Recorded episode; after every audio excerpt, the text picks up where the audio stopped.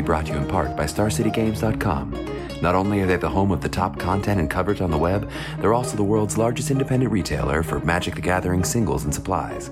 For more information, visit StarCityGames.com. Hello, everyone, and welcome to another episode of Lords of Limited. My name is Ben Warney, and joining me on the line is Ethan Sachs. Ethan, I wandered a little bit. I played a little cube. I did a little arena drafting, and I came home to MTGO GRN drafts this afternoon, and it was great. I'm so glad to hear it. I'm also really excited to get to talk about this new format that everyone's playing. M19, I think is what it's called. I hit I hit the M19 wall today. I've been defending M19 valiantly and I just I never want to play another match ever again. So what happened? I just lost like several times in a row in absolutely brutal fashion and there was nothing I could do about it and I just I'm off it. Like why would I want to do that when I could play cube or GRN? Yep. Yeah. Okay. Fair. Fair enough. I guess it's good to like grind for rares you need for constructed, which you were also doing. Sure, yeah. I had to play some constructed because I ran out of gems. It felt so bad. I sent you a text that said I needed help.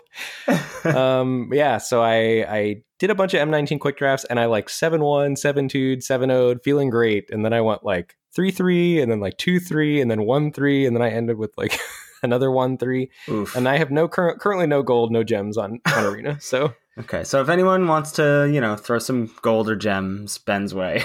I don't think it works though. I know it. I know it doesn't. well, uh, that's nice that you've been uh, streaming Arena that much, though. I think uh, your viewers have definitely been enjoying it. Yeah, it's been great. So if we check in on the trophy leaderboard, I've got still the same 42 uh, GRN drafts plus a new one that I'm hopefully going to trophy with. So I've still got 11 trophies there, 86 and 39 for 69% win rate.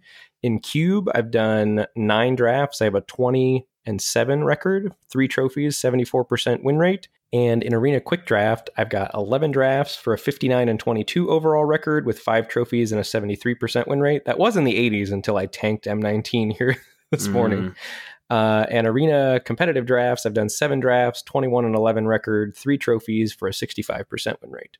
Yeah, I wish they had a trophy leaderboard on Arena. I'm sure it will be coming soon, but for whatever reason, that really does make a difference to me. It really, really tickles my competitive funny bone. I have no arena drafts to speak of, unfortunately. Um, I have done three more guilds drafts on Magic Online, so I'm up to 134 drafts. I did get two trophies though, so 30 trophies total. 261 nice. to 135 and a 66% win rate. And Cube, I've got 13 drafts and six trophies, 28 and 11 for a 72% win rate. Dang, that's insane.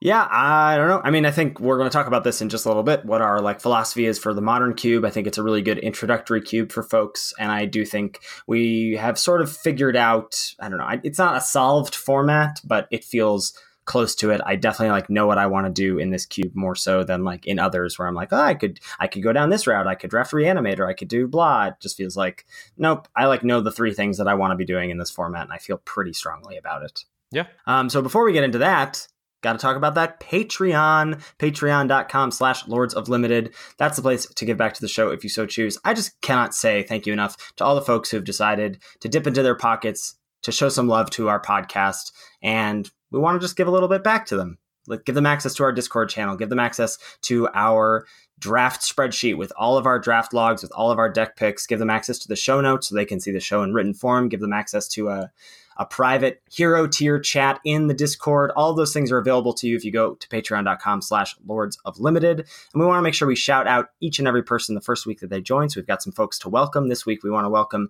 TK, Andrew, Vasya, Kyle, Thomas, Wilson, and Rust. Thank you, thank you, thank you. We really appreciate your support yeah, we cannot say thank you enough. And it's really cool just to get to talk to patrons in the Discord. I just played on Magic Online against one of our patrons, Banalish Dad. Shout out to you. We just had an epic match on MTGO on stream. Super cool just to get to interact with people that like what we do and want to give back. So thank you, thank you, thank you. Yeah. So let's let's dive in. We're, we know that not everyone is is drafting Cube on Magic Online. So you know if you want to fast forward the next five minutes or so, we'll, we'll be done chatting about the Cube and we'll get into our roundtable discussion for the week. But we did want to talk about this just briefly because it will be online for the next like week and a half ish. So modern cube I've been referring to as the garbage cube or like the upside down cube because it feels like, and we sort of came to this conclusion at the end of the last time they had released Modern Cube, it sort of feels like you have to resist all your natural urges. Like, take the thing that you take the card out of the pack that you feel like is the worst card. Now that's obviously kind of hyperbolic, but but that is sort of the conclusion we came to, right? Yeah, I absolutely agree. You know, my natural tendency is to first pick signets, first pick brown mana, try to ramp out some planeswalkers, do that sort of thing. And I just don't think you can afford to do that in this cube. You really, really, really want to curve out and affect the board early and then follow that up with planeswalkers because this this cube really does revolve around like planeswalkers and four and five mana threats and there are not a lot of good like one and two drops that you would ha- be happy to play in a normal cube deck.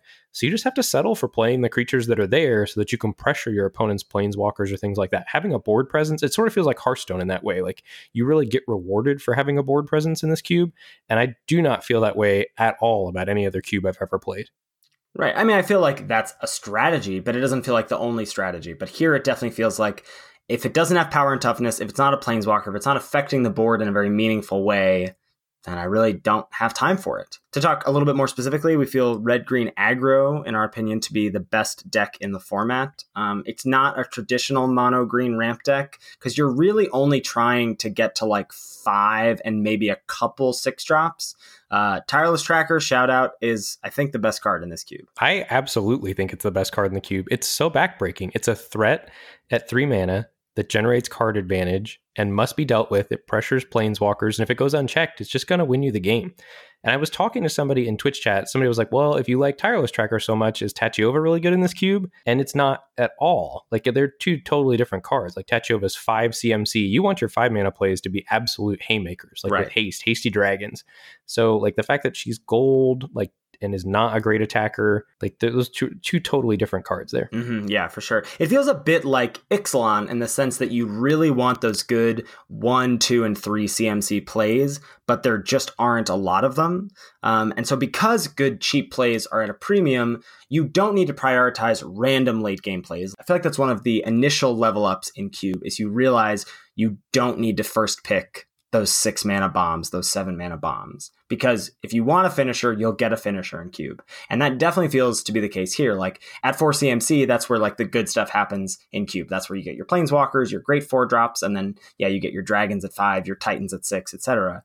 But you don't want to fill your deck up with those cards. Like you really need to know what the best haymakers are in those slots and really don't need to take anything that isn't those because you'll get replaceable five drop and six drop finishers. Yeah. And so speaking of those best cards in that slot, at 5 CMC, some of the best top end things in the cube include Sky Sovereign Consul Flagship, also known as the boat affectionately. Mm-hmm.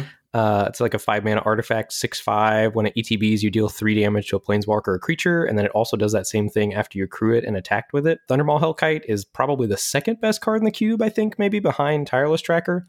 Three red red for a 5 5 flying haste dragon. It just kills planeswalkers dead, and when it ETBs, it does one to all other flyers and taps them. Glorybringer, again, like three red red for the 4 4. Haste, if you exert it, you can deal four to a creature. A lot of times it's a three for one. You play it, you kill a planeswalker, and you kill a creature on their side of the battlefield. Inferno Titan is another one that's way up there. So just you got to make sure you have the best cards in your 5 CMC and your 6 CMC slot when you pick them. Yeah. So those are some cards that we're really excited about. Some cards that we're not so excited about. Ben alluded to this earlier. Signets don't feel great. Like I would much rather have my ramp in my deck be creatures. I want it to have power and toughness if it can. Um, so I'm much happier with the mana dorks in green than I am with the signets. And counter spells feel like a trap. Like blue feels like the weakest color to me in this cube because it doesn't have good early plays aside from counter spells. And I don't want to be the person who's reacting in this cube. I want to be posing the threats. I want to be posing the questions, not looking for the answers, as we've said before. Yeah, and some of the best ways to pose those questions to your opponents in this cube mono black, mono white, mono red, mono green are all super strong decks. So basically every mono colored deck but mono blue this red green Garbo deck that we've affectionately uh, coined here, where you play like one and two mana ramp cards into some really good hasty uh, three, four, and five converted mana cost threats in a red green. All of those are very, very good decks, and just sort of drafting a normal deck with a really, really good curve, and just trying to make sure you've got like good planeswalkers and good hasty threats in your four and five mana CMC slots. Yeah, I think creatures that are two for ones, or certainly planeswalkers that obviously can generate value over multiple turns, are more powerful than random removal. I'm really not prioritizing like Doom Blades or that sort of effect unless I'm in red and that burn can hit players or planeswalkers. I still think it's valuable, especially if it's cheap. Like I'm still grabbing Lightning Bolt out of most packs that Lightning Bolt is in, but I'm not really super excited about that like one for one removal at like three CMC or four CMC. Right. So like Skin Render, for example, is better than Vraska's Contempt. Agreed. Yes, for sure. And there aren't a lot of one drops running around for the hyper aggro decks to play. Like not as many as there would be in a more powerful cube. Mm-hmm. So like mid range with a two, three, four, five curve, or a two skipping your three drop slot with a two drop ramper into four and five is what really what you're trying to do in this cube. Yeah, I mean you can get those hyper aggro decks, but there's just it just doesn't feel like you can get that critical mass of one drops in say a red deck or a, a white weenie deck or even a black aggro deck. Your, your your curve is generally starting out at two, so I think that just sort of pushes everything into that mid range area. Yeah, and that's how to crush modern cube. All right, sweet. Well, I think we can take a departure here from Cube over to Guilds of Ravnica and have a seat at a round table. You got a draft for us? Yeah, let's do it. I just drafted this one on stream today. First pick, you've got a pretty easy find finality over status statue and artful takedown as the next best cards in the pack. So clearly taking find finality there, pack one. Can I ask you an important question? You can. Is Find Finality the best card in Guilds of Ravnica? No, it's Glaive of the Guildpact, baby. ah, it was a trick question and you passed. Excellent. Moving on to pack one, pick two. After you've got Find Finality into your pile, you see the following cards as options. Pretty weak pack. Sky Knight Legionnaire, I think, is the best card in the pack. And then if you want to stick with what you've got going on, options would include like Dimir Guildgate, Devkarin Dissident, Child of Night. I think those are like the standout cards. There's also a Portcullis Vine in black and green. So really, really weak pack here. So I think one of the things that's really been hitting home for me over the past few weeks with these conversations we've been having about signaling, which I'm excited to not only continue to talk about for this set, but look to apply to future sets, is weighing the balance of the upside of taking a card in a different color that's going to have you abandon what you already have versus the cards that maybe are certainly weaker than those other cards, but are going to allow you to stay the line, in this case, be able to play find Finality. And I just think you've got to take the most powerful card here. There's not even anything close to Sky Knight Legionnaire. Like, I, I don't know, if Child of Night were like Whisper Agent, then maybe we're talking, right? Like you could be like, all right, well, Whisper Agent might just be worse than Sky Knight Legionnaire, but not by that much, and it lets us play or lets us keep the dream alive of playing Find Finality, and I think that's important. But I, I really can't defend taking a random two drop like Child of Night or Devkarin Dissident here over Sky Knight Legionnaire. So is there any any thought though that if you know if we're saying Find Finality is the best card in the set, that you just want to hold on for dear life, come what may, and that like since it's black green and black green's frequently open and it's so easy to splash in black green that you're just supposed to take Child of Night or Dimir Guildgate here? My guess is in this draft, I am probably going to end up playing Find Finality. But if whatever the 10%, 20% of the time that Boros is going to be open and what I actually want to draft, and someone to my right is taking up Golgari cards or is taking up green cards and I can't even splash it in like a Selesnya deck, then too bad. Like I've drafted Find Finality before and not played it. It's a bummer, but it's gonna happen sometimes. I just don't think whole, what happens if you take Child of Night here and then you see a Boros Challenger next, which is not unreasonable. It's just such a disaster to not take Legionnaire here, I think. That's what I ultimately decided. I had this moment of like, my first instinct was like, I should take Legionnaire. And then I was like, wait a second. Find Finality is like one of the best cards in the set. Maybe I'm just supposed to do this other thing and hold on because I know I can draft a very flexible Golgari deck that splashes. And then I was like, you know what? That's I'm I'm if that's the route I'm supposed to take, I'm gonna get cards like Child of Night and Devkarin Dissident. Yeah, I agree completely. I think that that statement there of like, if I'm supposed to be in black or green, I'll get those cards. That's not the same statement. Like, if you're supposed to be red white, you may not get Legionnaires. You know, the table can't support two good Boros decks, probably, depending on how the pack shake out. But like, I've had good Boros decks, and I didn't see Sky Knight Legionnaires at the table. Yeah, I so my initial I had it was just funny because I had a snap Sky Knight Legionnaire, and then I started to doubt myself, and I was like, wait, I have this really powerful card, and then I eventually came back around. So I did take the Sky Knight Legionnaire. So moving on to pack one, pick three. This is another tough pick. See the following cards as options, much stronger pack here. Direct Current, one red red for the sorcery, deal two damage to any target with Jumpstart. A Darkblade Agent, one blue black for the 2 3. And if you've surveilled, it has Death Touch. And whenever this creature deals combat damage to a player, you draw a card. And there's also Thoughtbound Phantasm, single white for the 2 2 Defender. When you surveil, put a plus one plus one counter on it. If it's got three plus one plus one counters on it, it can attack as though it didn't have Defender. And there's also a Kraul Swarm, four and a black for the 4 1 flyer, two and a black discard a creature, and you can return it from your graveyard to your hand. In a Golgari deck, do you want Kraul Swarm or do you want Douser of Lights? I want Douser of Lights 10 out of 10 times. I agree. That's why I was like surprised to hear you read Kraul Swarm as one of the cards in consideration because like I think one it's mostly a black green gold card and even there you don't want it that often. Right, I agree. Um, so this comes down to just direct current versus thoughtbound phantasm to me. Direct current pairing with Sky Knight Legionnaire. Thoughtbound phantasm being, I think, the most powerful card in the pack, but not by like such a huge margin over direct current. But the thing about Thoughtbound Phantasm that's nice is it kind of keeps Find Finality alive. Like you could be blue, black, splashing green for it with not that much difficulty because you can usually grab the Golgari Guild Gates. So I think the fact that I could just be Dimir with Thoughtbound Phantasm or I could be Dimir splashing for find Finality, which would be ideal. I think that leads me down to take that over Direct Current. And I've also just been having kind of a rough time drafting red decks recently. I, I was kind of soft forcing slash hard forcing green decks, and it was working out for me, but maybe that was just a small sample size. Yeah, I think I looking back on this pick, it was it was really hard. I ended up between Thoughtbound Phantasm and Direct Current, and I think Thoughtbound Phantasm's the correct pick because of a couple things you said. One, I think Direct Current is at its best in Izzet, and it's really hard to draft Izzet. It's good in Boros, but it it really performs in Izzet, And I think Boros and Izzet are both pretty hard to get into right now on MTGO. And so I think there's more of a likelihood and and the other thing that you said is that Thoughtbound Phantasm still pairs and keeps the find Finality Dream alive. I think that's the ultimate tiebreaker because I think these two cards are close in power level, and I I just I got seduced again by stupid sexy Direct director. I just can't help myself. Like I keep saying I'm not going to draft red. I'm not going to draft Izzet. And every time direct current gets me, it's just such a powerful card. So I took it here and I do think that was a little bit of a mistake. I'm looking at the art on direct current and I think that's you, right? Staring up at the two yeah, I'm just mesmerized. You're mesmerized yeah, by those I just, pillars. I just can't help myself. and then moving on to pack one, pick four, the draft sort of starts to shape up a little more clearly here. Uh, cards in consideration Watcher in the Mist, three blue blue for the 3 4 flyer. When it ETBs, you surveil two. And the two best red cards in the pack are Ornery Goblin and Smeltward Minotaur. And I think probably you've talked me up on Smeltward Minotaur enough to where I think that's the best red card in the pack.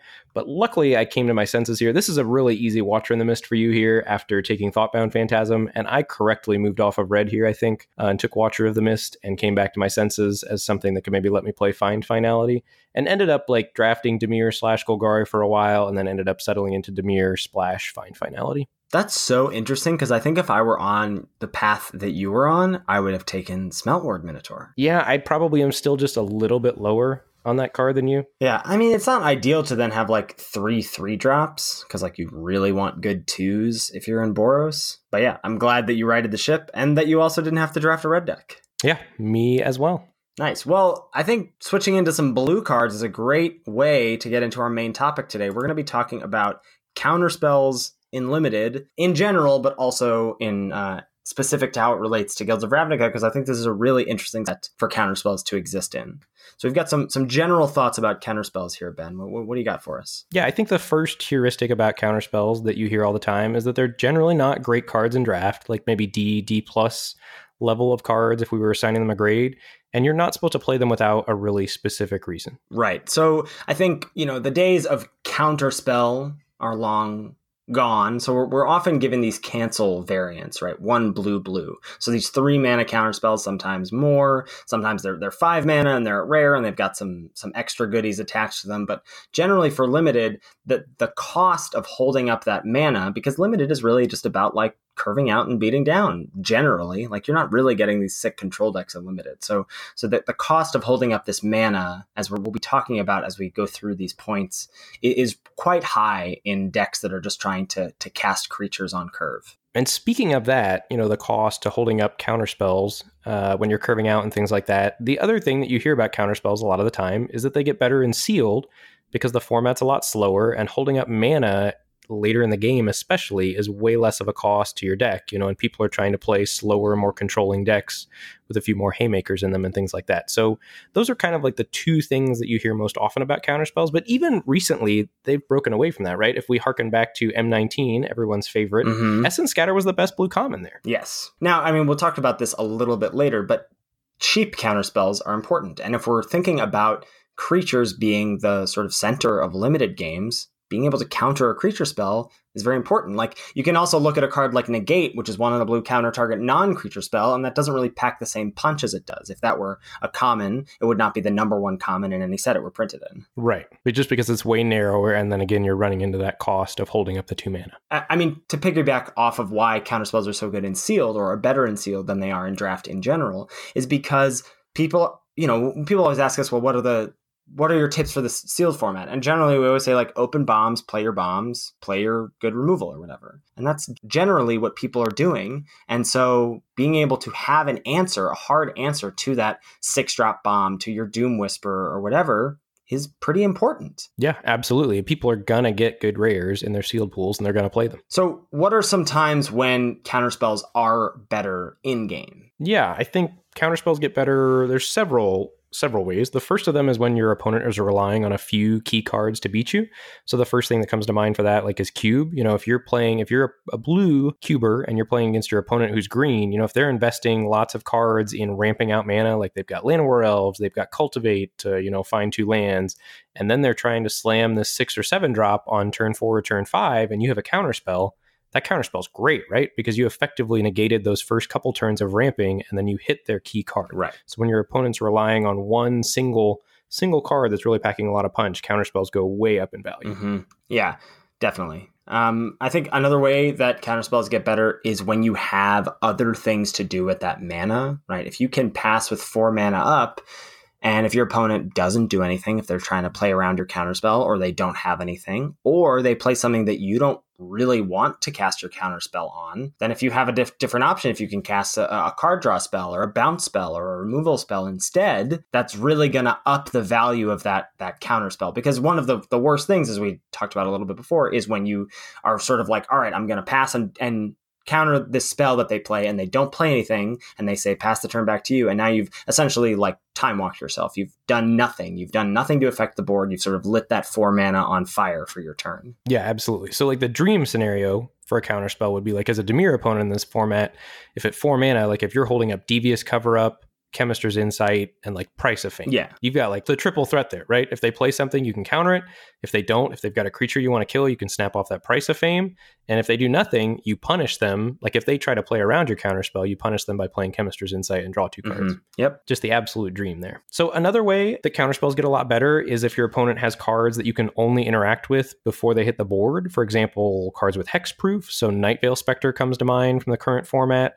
Cards that have protection, maybe in cube or older formats. Or if you don't have a removal spell that matches up against a key threat, like maybe you're a blue red deck and they've got, you know, a 6 6 or a 5 5 trample siege worm and you've only got Hypothesizzles in your deck. You know, you're going to want to try to save a counterspell, or counterspells are going to get better because that's the only way you have to interact with their siege worm. yeah for sure specifically in game if you are not behind on board then holding up counter magic feels great which is i think some of the appeal to those kinds of cards is like there is something very powerful about knowing like no matter what they do i have protection so once you get to this point where you're at parity or slightly ahead it feels really good to be able to pass and hold up counter magic or like if you're if you're tapped out and your opponent attacks it makes a sort of suspicious attack you can go all right well i'm going to let this happen this time but then next turn i get to hold up my counter spell and if something fishy happens i have the answer no matter what it is Yeah, feels great. You just have this warm little safety blanket. The other thing that's really true about counterspells getting better is the cheaper they are. Because, as we've talked about just a little bit briefly, there is a cost to passing your turn and not doing anything and hoping your opponent plays a spell that you want to counter. So, for example, Essence Scatter as one in a blue counter target creature spell would be way better than, you know, Cancel was in the format one blue blue counter target spell. Just the fact that it's cheaper makes it more worthwhile as far as something that you're willing to hold up because a lot of times later in the game, maybe on turn five or something, you can play a three drop creature, affect the board, and hold up Essence Scatter to counter whatever your opponent's planning on doing. So the cheaper they are, the better they get. the Lords of Limited patented double spell. Well, so that's when counterspells get better, but maybe not when they're worse, but what are some sort of like negative costs to having them in your deck? Um, they're really bad if you're behind. You know, if we, you know, if limited resources is popularized quadrant theory, if you're behind, counterspells do stone nothing to help get you out of that situation. They are a zero when you're behind, which is probably the most important state of the game for cards to be good in as far as catching you up and things like that. Mm-hmm. So, yes, they're great when you're ahead, but they're also as good as they are when you're ahead, they're also like probably even way worse than that when you're behind. So, they're a very polarizing card. And since games of limited are mostly shades of mid range, you don't know whether you're going to be ahead or behind. Therefore, like having a counterspell in your deck sometimes is a very real cost. And from your opponent's perspective, if they're ahead and you're behind, and they sort of sense that you're going, all right, well, I passed with three mana up or four mana up. They are not a robot. They are going to sniff out that perhaps you're holding up blue, blue X, and they can see that you have cancel mana they can choose to do nothing. They can choose to bait out that counterspell with a weaker spell. They are not going to play the thing that they most want to play into that mana because they're ahead and they don't need to. They can afford to play around it. I think another cost to having counterspells in your deck is if you do make that decision and you hold a mana up for counterspell and your opponent plays a mediocre spell, even if it's something you don't really want to counter, you're often forced to use that counter just to spend your mana for the turn or risk falling too far behind on board thereby making your counterspell worse. Like it's the snowball situation. So once you decide, like, okay, instead of playing this creature, I'm going to hold up a counterspell, you've got to fire it off that turn if they play anything. This was one of my issues with Syncopate in Dominaria, which was a card that I was lower on, I felt like, than most people. And Syncopate, for those who don't know, is blue and X for an instant counter target spell unless its controller pays X in response. And if they don't, the spell is countered, it gets exiled instead. Um, but it just felt like you often sort of were forced to counter whatever you could when you had access to this card. So if like they played some dumb two drop that you were going to blank anyway with your three drop creature or your four drop creature, you kind of just had to fire it off on turn two because looking down the road of like, well, I'm going to play this thing on turn three and this on turn four and this on turn five, and when am I ever going to play syncopate? And I think especially as we look at conditional counter spells, things that aren't just hard counters but have conditions like syncopate does, you sort of have to like take it when you can get it kind of thing. Like you got to fire it off to get the spell when you can because Syncopate can definitely be a dead card later on in the game. Yeah, no, I absolutely agree. And if you take all that considerate and if you take all that into consideration, counterspells really aren't good cards until you get to later in the game. And then even then, they're only good later in the game if you aren't losing the game. So that ultimately ends up being a pretty narrow card for a game of limited. Right. I mean, I think we generally think about counter magic in most sets as sideboard material. Like, all right, well, my opponent's playing a bomb that I really need to make sure I have one more answer to. Or my opponent seems to have a lot of combat tricks or a lot of ways to like interact at instant speed or something. And I want to be able to respond to those things effectively. But so some reasons that you would bring them in, but you're often not hoping to start them in your decks. Yeah, I think that's certainly true. So we, have talked a little bit about you know the cost of counter spells, about when you might be inclined to play them. In actual gameplay, when do you sort of like think about your opponent having them, or like when you might need to play around them, or how to effectively play around them, that sort of thing? Yeah, I think it's different from format to format. Obviously, in Cube, if your opponent's got blue blue up, like that's the first thing that goes through my brain uh, because counter spells are a lot more frequent there. But in this format, in GRN, I think you're also supposed to be thinking about counter spells when your opponent has one blue blue or two blue blue up because Sinister Sabotage and Devious Cover Up are just good cards in this format. So I think the first situation where you really want to play around counter spells is if your opponent isn't hitting land drops. So for example, maybe they're holding up one blue blue or two blue blue, but they've missed a land drop or two. That's the first time you can really punish them by not playing a spell. Um, because if you run into their devious cover up or you run into their sinister sabotage and you let them scry and find another land, you know, that's great for your opponent. But if they're missing land drops, it's a real cost for them to hold up that counter spell. So you can really punish them by not letting them use their mana. Yeah. So we've talked about, I don't know if there's a general word for them in white, the, the effects like divine verdict that are destroy target attacking or blocking creature. Um, so mm-hmm. we had this in Rivals of Ixalan, and Ben has such strong, passionate feelings about when to play around this card that we talked about it quite a bit on the podcast. And it really helped to inform me because I had some differing opinions and I, it, he really helped me like clarify what I was seeing wrong about like trying to get my opponent to get that card out of their hand. And Ben was like, well, you can also just like strand it in their hand if the circumstances line up. And I feel like playing around counter spells versus playing around those kinds of white removal spells is very similar because you can kind of, if you have the inclination to know that, okay, my opponent seems to have a counterspell here, or my opponent has that divine verdict effect here, how can I play around it? Can I like decide that they don't get to spend their four mana this turn? Can I decide that they have to use it on something else because they've invested so much in, you know, countering a spell this turn that I can say, well, you've got to counter my two drop now? Or do I just like strand it in their hand completely? I think those sorts of thoughts about how to play around it line up pretty well, at least for limited. Right. And I think the easiest way to strand it in their hand is if you're ahead on board. That's the dream for you as the person that suspects the counterspell. Because if you're, you know, doing two, three damage a turn and you've got the board advantage, the onus is on your opponent to do something about that. So eventually, if they want to remedy that situation, they're going to have to cast tap out and cast a threat to stop your board advantage, and then you can slam whatever you wanted to resolve through the counterspell. So if you can get ahead against an opponent that has counterspells, it's really, really, really hard for them to catch back up, and it really gives you the opportunity to play around them. And in limited, when the counterspells are generally three or four mana, it's much harder for them to get to a point where they can get to you know six or seven mana and be able to go, well, I don't want to do anything either, and I'll get to six mana, so now I can play my three drop and still hold up my counterspell. That's going to happen a lot less often in limited. Right, right, right. Yeah, that totally makes sense. And the other reason to play around counterspells is if you've got a card that you really need to resolve, that's probably going to win you the game. You know, you've got a find finality that you really want to resolve, or you've got, well, I don't know, what are good cards in this set? it's only find finality. That's the only good card. the only good card, huh?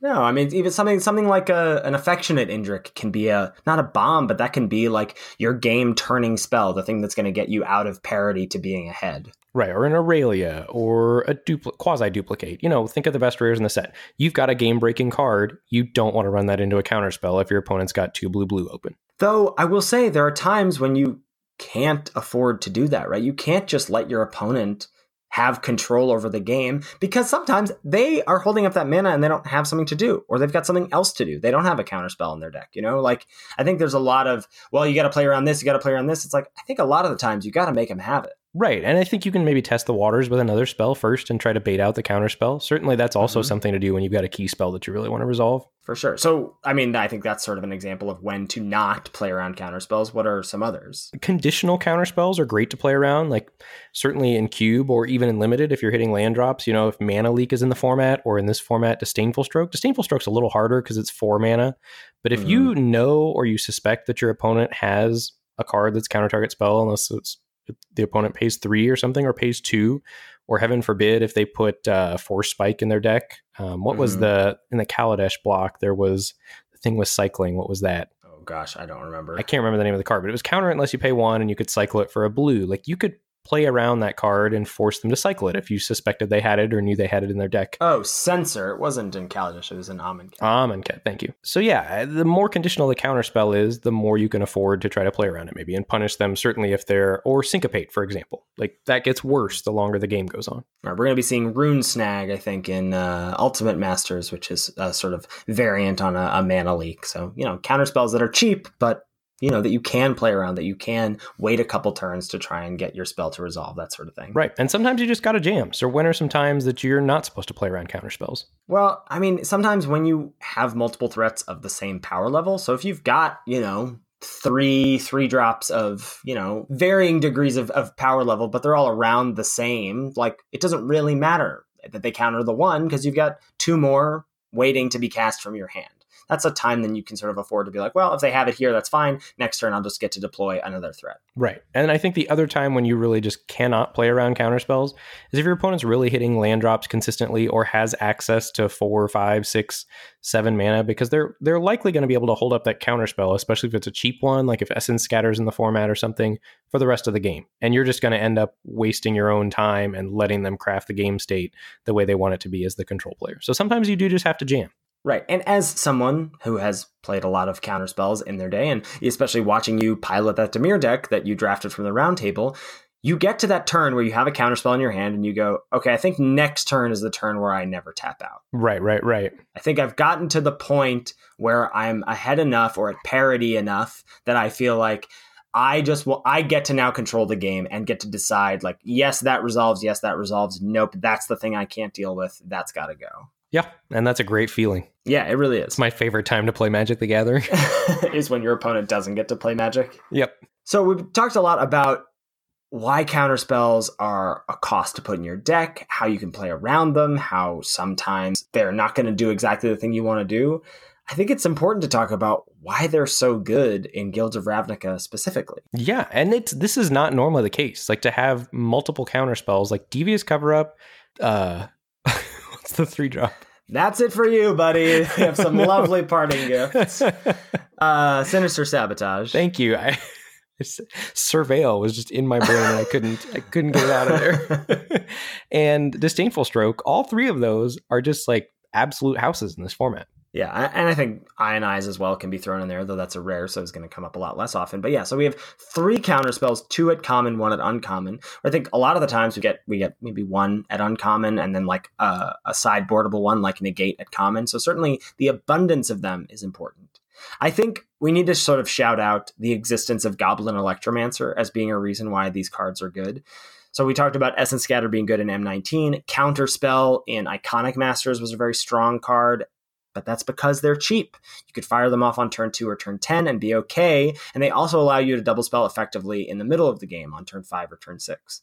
So getting a discount on Devious Cover Up or Sinister Sabotage, I think, is a big deal. And now Disdainful Stroke at being at two mana is already cheap on its own, but being a one mana play off Electromancer is even better. So I think all of that is, I think, a big part, at least in blue red decks, about why the counter spells are so good. Yeah, that, that makes total sense to me. They also really fit well in the deck's games plans of Dimir and Izzet. So both of those blue decks are pretty controlling. You can get aggro versions of Izzet, but I think the control deck's much more of the desired version, like it's a lot more uncommon and rare based.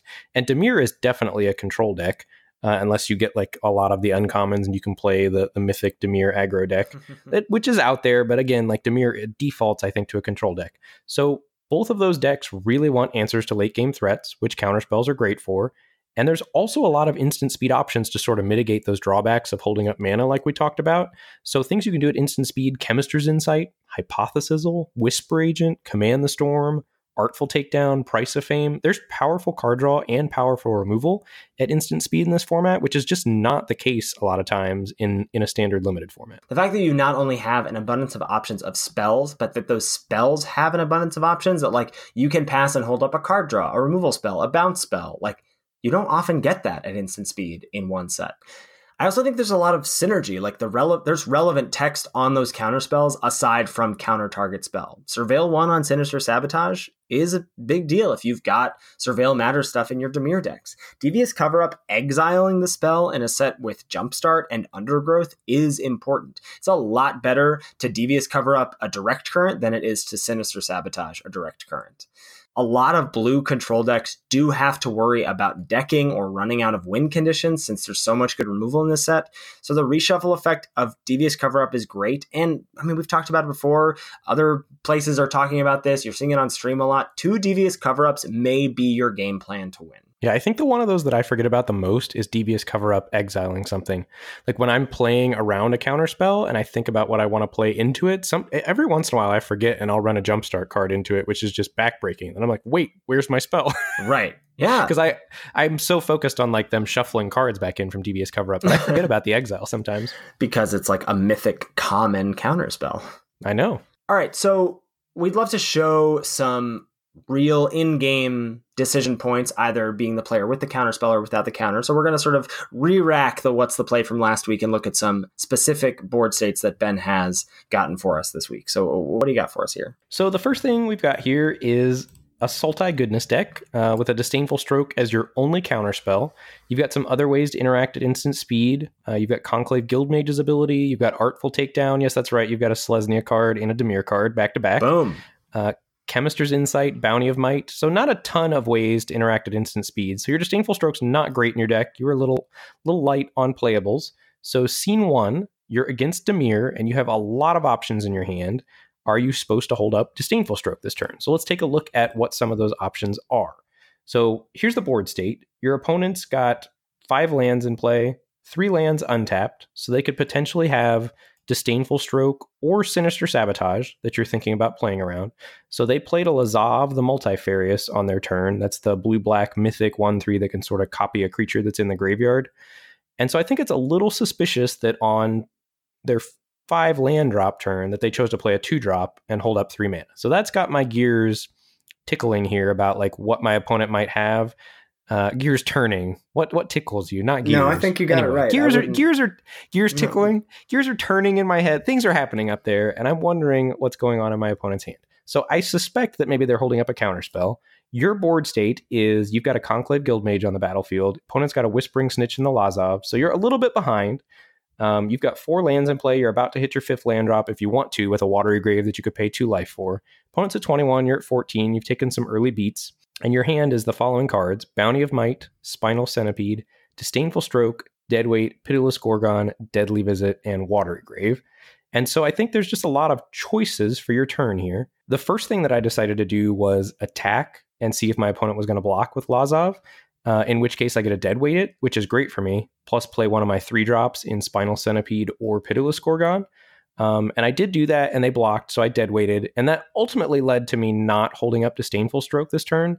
But I think there's like a multitude of options there, and one thing that I was considering before, or if my opponent hadn't blocked my Conclave Guildmage attack, I was going to play Watery Grave and play one of the three drops, probably Pitiless Gorgon, and then hold up Devious Cover Up on my opponent's turn for when they presumably, you know, played a good five or six mana play. And I didn't really mind too much if they countered my Pitiless Gorgon, because again, I have a Spinal Centipede.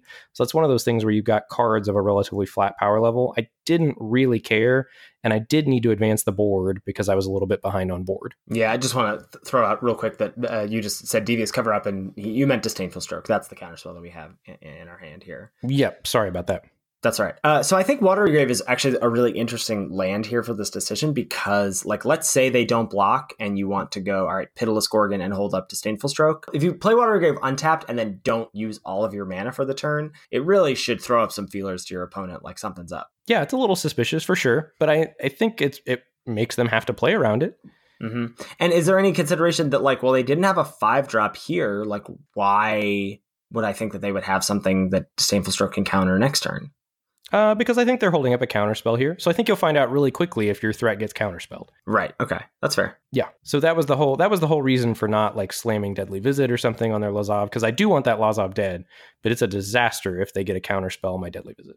Right, for sure. Well, and Pitiless Gorgon essentially does the same thing. I mean, yes, they can remove it, but it is holding back Lazav. Like, they can't activate Lazav to make it a flyer at this point. So Pitiless Gorgon essentially holds it off. Right, right. So if we we've also got the next turn from this game. So you did get Lazav off the battlefield with deadweight, played your Pitiless Gorgon.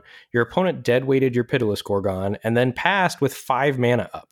So they have Whispering Snitch on the battlefield, five mana up, and it's your turn. So alarm bells should be going off in your head at this point that they're doing something at instant speed, and not no longer tickling. This five mana is a big deal. No, I do not feel tickled right now. I am. full full on alarm bells. Yeah.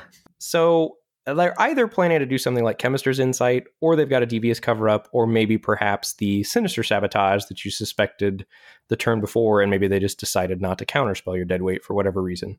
So I think the proper thing to do here, you've still got Bounty of Might, Spinal Centipede, Disdainful Stroke, Deadly Visit in your hand, and you've got a tap land for the turn. So really not much decision, but you do get to play a three drop and hold up Disdainful Stroke, which feels great. And then when you played your Spinal Centipede, your opponent went to Devious Cover Up it, like we suspected, with the five mana up, and you got a Disdainful Stroke in response. Now, here's a question for you Mhm. Is there any consideration to saying, okay, you counter my Spinal Centipede? Who cares? And now I have now I have disdainful stroke for whatever you do next turn. This feels like a, a one of those turns where it's like this is the turn where I don't tap out of disdainful stroke mana again, as long as it's in my hand, right? Yeah. So I feel like there's there's a world where you could just say, all right, centipede gets countered, and now I hold up disdainful stroke, and if you don't play anything I want to counter, then the following turn I can either deadly visit something, or I can pass with my mana up and make a two two knight with my guild mage if you don't do anything that I want to counter. Yeah, that might be an even better play too. Yeah. So many confusing options when you have all these like things to do at instant speed. Yeah, that's when magic starts to get really complex. Yeah, for sure. All right, uh, what's this next one you got? So this next one is a lot more straightforward. Uh, you're a Boros deck, very typical Boros deck versus an Izzet deck, game one. The scene is Uh, your turn three, the board's at parity. They've got a Goblin Electromancer. You've got a Skyline Scout. They've got three mana up, but essentially four mana up for instance because of Goblin Electromancer. You're about to hit your third land drop on your turn three. Your opponent was on the play, and you've got the following cards in hand Sky Knight Legionnaire, Hammer Dropper, Wojek Bodyguard, Inescapable Blaze, two mountains, and a plains. So, Sky Knight Legionnaire, Wojek Bodyguard, similarly power leveled threats, boards at parity. You suspect that your opponent's got something to do at instant speed here, maybe a Chemister's Insight, maybe a counterspell. Can you afford to play around it here? No, I mean, there's no reason to. Like, them countering your creature here is very similar to if they just had a removal spell for it. Like, and you wouldn't be like, well, I'm not going to play a creature because they could have Doomblade, which I, I recognize as a different. Is it's not quite a, a one for one analogy, but it's it's close. And I just think like if you don't play something here, it's disastrous if they don't have a counterspell. So this is sort of like you got to make them have it. You're at parity. You can't. You're not doing anything else with your mana, and they could do something else. It's not ridiculous for them to go, okay, Chemister's Insight, radical idea. Like that would be so bad. Yeah, would be absolutely terrible for you. So you do have to jam in this scenario. Does it change for you at all? Like, so let's say you're ahead on board. Let's say you've got like a two three and a two one, and and you can pressure your opponent. Are you still jamming into open mana here, or are you playing around it? If the board were exactly the same here, except I also just had a random 2 3, yes, I would still play a card into that board. Right, because you're not super far ahead and you do get punished if they don't actually have a counterspell. Yeah, like if just if they don't have a counterspell, you are just giving them a card in their hand for free. Like if you play if you choose to play around it. It's so bad for you to do that. And I think that's a tendency a lot of the time. There's that like, you know, we talk about like level 0, level 1, level 2. There's that like level 1 of like oh, I recognize that this mana up from a blue opponent could mean they have a counterspell. So I'll I'll play around it. But like think the next level is to realize they have a counterspell and I cannot afford to play around it. There's no upside for me to do that because if they don't have it and I play around it, it's so bad. Yeah. So you ended up jamming Wojek Bodyguard here as, you know, the least valuable of your three drop threats, and it did get Devious Cover Up. And then the next turn, your opponent again missed their land drop and passed with their mana up. And it's the same deal. The board's still at parity, so you've got to jam into it. You played a Sky Knight Legionnaire again. They Devious Cover Up it again, shuffled their other one back in. And then fast forward to the next turn, they again miss their land drop, passed with three mana up, and you're like, surely they don't have it this time. So you jam your hammer dropper, and sure enough, they had sinister sabotage, and you got counterspelled three turns in a row. But I still think every single turn that I played into those counterspells, it was correct to do so. Because if I give my opponent no credit for that and I just pass, they get to make free land drops. I, I have to try to punish them for missing land drops there. Yeah, absolutely. I, I agree with that completely. Okay, so moving on, that was a fairly straightforward one, but I do think it illustrates that you're not always supposed to try to play around counterspells. Uh, this last one here is pretty sweet. So you're an Izzet deck against a Dimir opponent. Your counterspells in the deck are Ionize and Sinister Sabotage. Other ways to interact at instant speed that you've got in the deck Dazzling Lights, Radical Idea, Unexplained Disappearance, Sure Strike, Chemister's Insight, two times Command the Storm, and Chamber Sentry activation if you are so fortunate well, I guess it's only two color decks, So really you're just using it to ping. So not a big deal there on the Chamber Sentry activation. I, am used to Chamber Sentry in my five color goodness decks. Yeah. So these counter spells are pretty darn good in your deck, right? Because they get better the more ways you have to interact at instant speed, and you've got card draw and removal, tricks, bounce. Like you've got the lot at your disposal here. Game one, you're slightly behind on board. Uh, your opponent's got three tapped lands. It was their turn three. They played a Passwall Adept on turn two. They played a Darkblade Agent on turn three. It's now your turn four. You missed your land drop on turn three because you're the unluckiest magic player on the planet. You've got a chamber sentry with two counters on it on the battlefield. You drew your third land drop for the turn, and your hand is the following cards Command the Storm, Chemister's Insight, Leapfrog, Sinister Sabotage, Ionize, and Direct Current. And you drew a mountain. So you've got now, is it Guildgate Island Mountain on the battlefield? What are you supposed to do this turn? You've got several options. You could play Leapfrog or you could hold up the counter spells. Direct current doesn't do much here uh, because your opponent's creatures both have three toughness. So really, you're trying to decide between holding up a counter spell and playing a leapfrog. What do you think? Yeah, I mean, I think you could just pass with a counterspell here. And if they play something that surveils to turn the Darkblade agent on, then you get to counter that thing. But that doesn't feel as good as affecting the board. Like, it's unlikely that their four drop play is what you really want to counter. And if they don't play something that you want to counter, it's going to feel bad when you have to do it. I just think playing Leapfrog, which is a clean one for one trade with the Darkblade agent, like puts you back at parity, which is nice. So I think that's the play for me here. Yeah, I agree. And then if you continue to miss land drops, then you hold up the counter spells at no cost to you because you have no other spells you want to play. And maybe you get a sinister sab- sabotage something and find your fourth land drop. But the dream is if you play leapfrog and then draw your fourth land, boom, all of a sudden you've got the almost the triple threat. You've got sinister sabotage, ionized chemister's insight, one more land, and you're going to have command the storm too. So I think saving those to when you can operate strictly at instant speed is correct yeah, here. That's definitely the dream for sure. So, skipping ahead to our next scene, this is the second game against this opponent. You won game one. You were a, you had a little bit of a clunky hand uh, to start the game off, and you're behind. So, you're facing down a Night Veil Predator from your opponent. They've tapped out on their turn four. It's now your turn five. They've got a Night Veil Predator on the battlefield. You've got a lone Ornery Goblin against their Night Veil Predator, and you've got three mountains, an island. It's your turn five you're about to hit your fifth land drop with an island. You have a Chemister's Insight in your graveyard that you had to fire off on turn four because you had no relevant plays. And then you drew Hellkite Whelp and Ionize off your Chemister's Insight and drew Sinister Sabotage for the turn. So drew both these counter spells after your opponent stuck Night Veil Predator. Feels bad. What's your play here? Do you hold up counter spells because you've got Chemister's Insight in the graveyard, or do you try to play Hellkite Whelp? What do you think? So the most mana efficient play is to play Hellkite Whelp. So that's appealing to me. It also poses an onboard threat to the Night Veil Predator, which is also appealing to me because you have no other ways to do that. So I think both of those make me want to affect the board here to compete with their threat rather than trying to hold off any future threats. So it feels like if I get to play Hellkite Whelp here and then hopefully they don't play something that's like super backbreaking and I can either deal with it with direct current or deal with it what I with what I have on board then I can operate at instant speed for like the rest of the game. Right. You can hold up the ionize, you can hold the counter spells, you can chemister's insight. You're you're sitting pretty if you resolve Hellkite Whelp here and they don't land mm-hmm. a backbreaking threat. So I think that's definitely the play there. And then this is the really interesting one. So moving on to game three against the same opponent. So you've seen that Night Veil Predator in game two out of them. They were on the play in game three and it's your turn three. So game has progressed normally. They've got three land drops, two swamps and an island, of a Vedalken Mesmerist on the battlefield.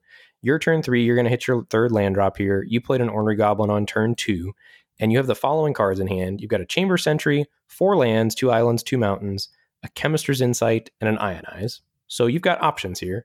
Do you play Chamber Sentry or do you hold up Ionize? Well, it's sort of cheating because we talked about this before the show and I made the wrong choice. So I'll say what I said before which I think is is now the wrong choice. But I thought that you should play Chamber Sentry here as just a 2 2. And then next turn, you get to live the dream of passing with Ionize and Chemister's Insight up together. Yeah, and I that's also what I did, and I think that's wrong as well. So I was so tunnel visioned on, yeah, this next turn is going to be so great because I get to hold up Ionize and Chemister's Insight, and I get to punish them if they try to play around my counterspell. I forgot or didn't really consider that my opponent had Night Veil Predator in their deck and that I had no way to really deal with it once it was on the battlefield other than try to trade with it with a Hellkite Whelp or maybe a Leapfrog, heaven forbid, something like that. And so I was like tapped out for Chamber Sentry here as a 2 2. And then my opponent just slammed Night Veil Predator on turn four. And I think the board is at parity here. So you don't really get punished by holding up Ionize here. I think it's worth it knowing that your opponent has Night Veil Predator to hold up Ionize here on turn three because they're going to slam it on turn four, probably if they've got it. Or if not, you at least, you know, maybe bait something else out of them with your Ionize. But I think just the opportunity cost of holding up Ionize here is pretty low. So it's worth it here. And then the next turn, you can do it again with Chemister's Insight up. But it's worth checking, I think, for a turn to make sure that your opponent can't slam Night Veil Predator on four. And I think I got punished for not doing that pretty hard. Now, let's say they just play something, I don't know, kind of random or innocuous like uh, spinal centipede. Then it feels pretty bad. Aren't aren't you kind of forced to ionize there? I think you are. Yeah. I mean, th- this was obviously the worst case scenario, and with the information you have from the, the previous games of like, well, they have Night Veil Predator, and if they're going to play it, I agree, they're going to play it on four, and you get to also be a little sneaky and by playing Mountain, yeah, yeah, yeah. to like not show that you have blue blue. But all that said, yeah, I don't know. It's very interesting. Counterspells are so tough to like know when to fire it off. There's a lot of like feeling like you're priced in at a lot of times, and vice versa, playing around them. There's a lot of feeling like you're priced into playing into them, even if your opponent has them. I think there's a lot of like meta game within the game or like mini games within the game when your opponent has islands in play and counterspells are playable cards in limited. Right. And in that last scenario, I don't think there's any world where you hold up Ionize there unless because you know you have not that your opponent has Nightveil Predator, that scenario is different. If you don't know that, I think you just slam Chamber Sentry there 10 out of 10 times because the upside of having Ionize and Chemisters insight available is so huge. Um, so it's just, yeah, there's like you said, there's a lot of mini gaming. And I think one of the best ways to go about like figuring it out is just to play magic. Like you just sort of start to get a sense of, okay, I think my opponent has a counterspell here or it feels like they have a counterspell here. And you know, that comes from getting your stuff counterspelled over and over and over again, or you counterspelling your opponent's stuff. Like you just have to you just have to jam a lot of games of magic and it's not it's not a complex or it's not a simple thing. It's a very complex thing with a lot of moving parts. And you just start to start to get get a feel for it the more you play with and against counterspells. Yeah. And I think figuring out that like that crest, that peak of like, all right, this is the point of no return in terms of I'm at a point in the game where I cannot top out again without playing a counterspell. You know, like getting to that point where like the board is in a place where I feel like I can take over this game with my one counterspell I have in hand and then potentially one counterspell left in my deck or whatever. And I think you have to in those situations be very very rigorous about the kind of thing that you're going to counter. Because you've you've put yourself in this position where like I have the ultimate answer for whatever they play. So if they play something that like looks bad, it's like, well, yeah, they have a 4/5 in play, but I have a Wishcoin Crab. Like, yeah, they could have a, a, a, trick, but I can counter that trick when it comes around. Like, I don't need, I already have the onboard answer for this thing they're playing. I think you got to be really, I think it's very easy to go, well, this thing costs five mana, so, so I might as well counter it, you know? Right, right. That's sort of like the saving your removal right. level up yeah. too. Yeah. Yeah, we didn't really talk about that with the counter spells. It's the same thing, yeah, certainly. Yeah, there's a lot of play. And I think it's nice that Guilds of Ravnica gives us the opportunity to play with counter spells in a meaningful way in a non-cube environment. Yeah, because that's really where you uh, sort of wet your feet yeah. in, in the counterspell metagaming, as it were, is in cube. Yeah, absolutely. After getting your your Craterhoof Behemoth counterspelled for the third time, you really start to start to figure out what's up yeah, then then your gears really get tickled. Or or if you're me, Mana Tithe, man, I'm so terrified of that card. That's so funny. That card's so bad. that really is. That and Force Spike. I used to love drafting those cards in Cube when it was Singleton, just so I didn't have to think about playing around them in Pod. And now that it's leagues, I just get crushed left oh, and right ah, by those cards. You poor, poor man. All right, next week we are going to look at the full spoiler of Ultimate Masters. We're going to sort of try and synthesize what we think the archetypes are, get you all primed and ready for when the format goes live in paper and online. Yeah, looking forward to it. That sounds like a good place to wrap it up here. Thank you, as always, to Salty Pretzels for our intro and outro music. Make sure you give that a listen. We are still doing our Guilds of Ravnica treasure hunt. You can grab some screenshots of some sweet board states. We have the list, exclamation mark treasure hunt in either Ben's Twitch chat or my Twitch chat will give you the full 15 achievement list. If you unlock five of those, you are entered into a giveaway for a draft set on Magic Online, and we will be doing a 15 hour stream sometime over Ben's winter break. So that'll be coming at you shortly. Yeah, starting to see more of those rolling in on Arena too. Feels good. does feel good. If you want to get in touch with us on Twitch, I'm at twitch.tv slash Lord Tupperware. Ben is at twitch.tv slash Mr. Metronome. He is streaming up a storm. I think he's streaming more than I am these days. It's incredible. It's really great to have Ben back on the Twitch streets. You can tweet at us hashtag I'm with Ben, hashtag I'm with Ethan for anything really at uh, those same usernames. And you can also check us out on Twitter at the podcast at Lords of Limited. If you've got any feedback about the show or any questions, shoot us an email at lordsoflimited at gmail.com. Check out Lords of Limited on YouTube. We have our first Guilds of Ravnica showdown video available to you that came out last week. We'll have more of those coming to you thanks to the folks over at Patreon. Thank you so much, and we'll catch you next week for another episode of Lords of Limited. Thanks, everybody. See you later.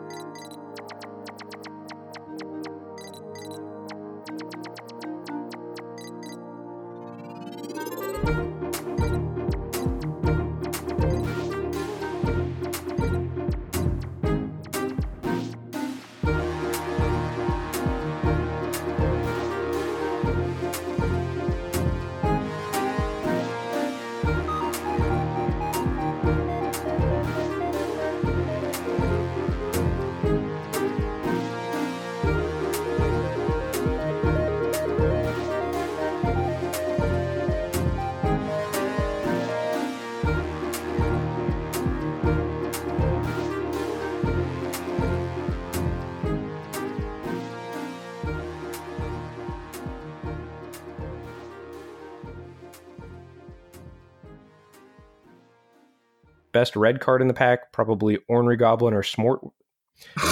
probably what just what sound came out of my mouth? Mort. I'm sorry. That was so funny to me. okay.